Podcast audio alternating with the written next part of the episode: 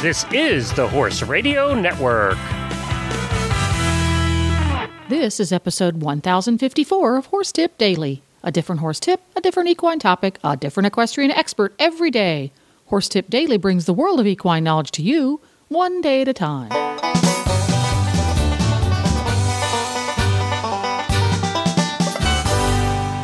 Greetings, horse people. Coach Jen here, and thanks for tuning in to Horse Tip Daily. Today's tip is from Justin at Total Saddle Fit, and he's here to answer a listener a question about fitting an unusually shaped horse whose saddle seems to slide back regardless of what she does. And we'll get right to our tip after this message from Uncle Jimmy's.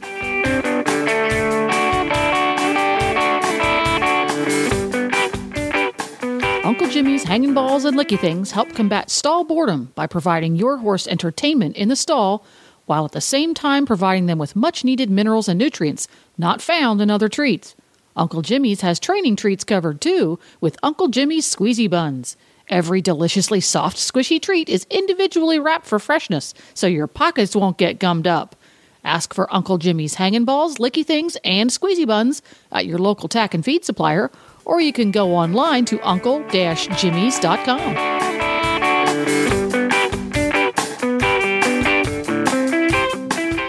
And I'm so pleased that Justin from Total Saddle Fit is here again to answer listener questions about saddles and saddle fitting for our horses. How are you doing today, Justin? I'm doing wonderful. How are you? I'm doing just fabulous this afternoon. We've been getting emails very regularly from listeners about saddles and saddle fits. So today we're going to help out Claire Asen, who, who asks this question. Hello, Philip and Reese and Justin. Love the show. We like when they start out with that. I would like to submit a question for the Total Saddle Fit Challenge. I have really enjoyed the segments about saddle fit. However, I don't think the issue I have with my horse has been addressed. My question is what do you recommend for a horse with an uphill build, high withers, and flat back, which results in the saddle slipping back instead of forward? I've tried many different saddles and have never found one that stays forward where I want it to be, resulting in always feeling a little bit behind the motion or balance point. Oh boy, this is going to be a good one. Thanks very much, Claire. So, you know, one one little I'd like to start with one little comment uh, coming from a saddle fitting background is that I I find a lot of um, saddles are oftentimes placed too far forward to begin with. Uh, you know, inhibiting the, the horse's shoulders when the saddle is girthed up something just to keep an eye on because uh, you know sadly I see it more frequently than not. But I. I have uh, I've heard I, other I, saddle fitters say the same thing, Justin. oh, okay, good. So I'm not not the only one. No, and, you are uh, not. The, I've actually is, heard is, saddle manufacturers say that, and it's in disciplines across the board. Everybody puts their yeah. saddle too far forward, so that's a good point to bring up. Definitely. And, you know, I don't think this is Claire's case, but I just wanted to mention that overall that um, it's something to keep an eye on, you know, make sure their make sure their shoulders have some space to move. Um, but as far as fitting these high wither, flat back, uh, uphill horses, there's a, there's kind of three things to look at as, as I see it. And the first and most, well, the first and um, top two in, in importance is what we call the head of the tree. So that's the front, the pommel of the tree. And these high wither horses, you run into a lot of trouble when you have kind of more old school saddles or, or saddles that aren't that aren't designed for them, in that they have very short tree points, meaning the distance from the top of the pommel to the end of the of the saddle tree in the front is very short, and that does not allow enough space for the saddle to make contact low enough on the horse's body, and you end up kind of pinching on either side of the withers, and it gives it gives them no space. It can it can let the saddle rest on top of the withers. Can cause a lot of problems that way. So a lot of newer style saddles have factored this in, um, but it's still certainly something to to keep an eye on. Is that if you have a high wither horse, no matter what, you want a saddle with long tree points. That will give you way more flexibility in being able to keep the wither area free, keep it keep the saddle away from the shoulders, keep it from resting on top of the withers. Um, that's the biggest thing. So, and as the horse changes, by the way, um, being able to adjust it narrower and wider, you'll actually be able to get some adjustability in there without um, without hitting the withers. So long tree points in the front of the saddle is the first thing to uh, to keep an eye on.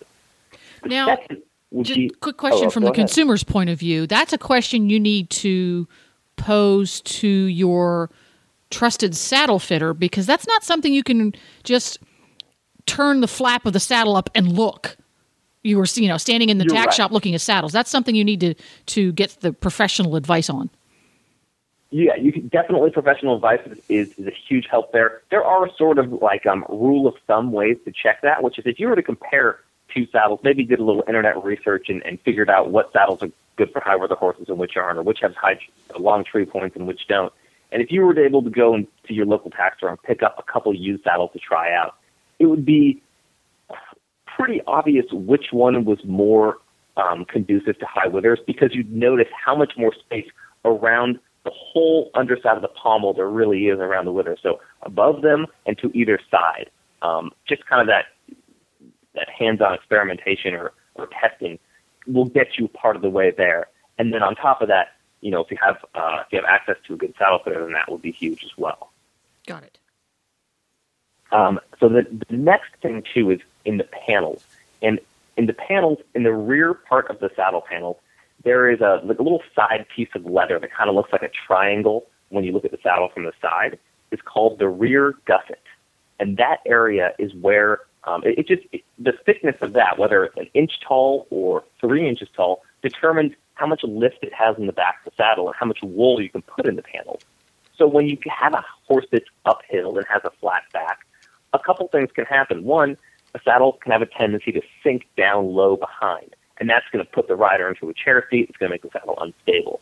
And along with that, it can also make the saddle kind of rock and shift around and, and scoot on you, you know, scoot back on you if you're not careful. So I would suggest to look for a saddle that has what we call a deep rear gusset, meaning that that the, the height of the panels when you look at the saddle from the side very tall in the rear because that will allow that will give uh, enough space to lift the back of the saddle up with the wool to make it level on the horse and stable, and that's going to be huge, huge, huge in keeping the saddle from moving around.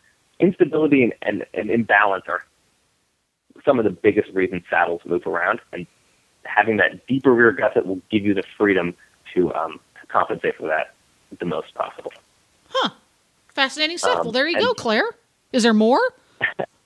One little quick comment I could add is um, just something to check on it with billets as well. Anytime your billet line, um, as you as you compare it to the ground, is not perpendicular to the ground, that can pull your saddle one direction or the other.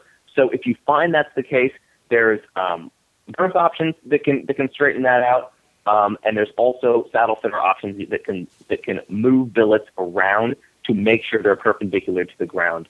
Um, to make sure you know to make sure that's not actually pulling your saddle forward or backward. Um, but that would be the left thing. So when your saddle is sitting on your horse's back and your horse is standing square on level ground, you should be able to lift the flap up and those billets should just naturally hang perpendicular to the ground.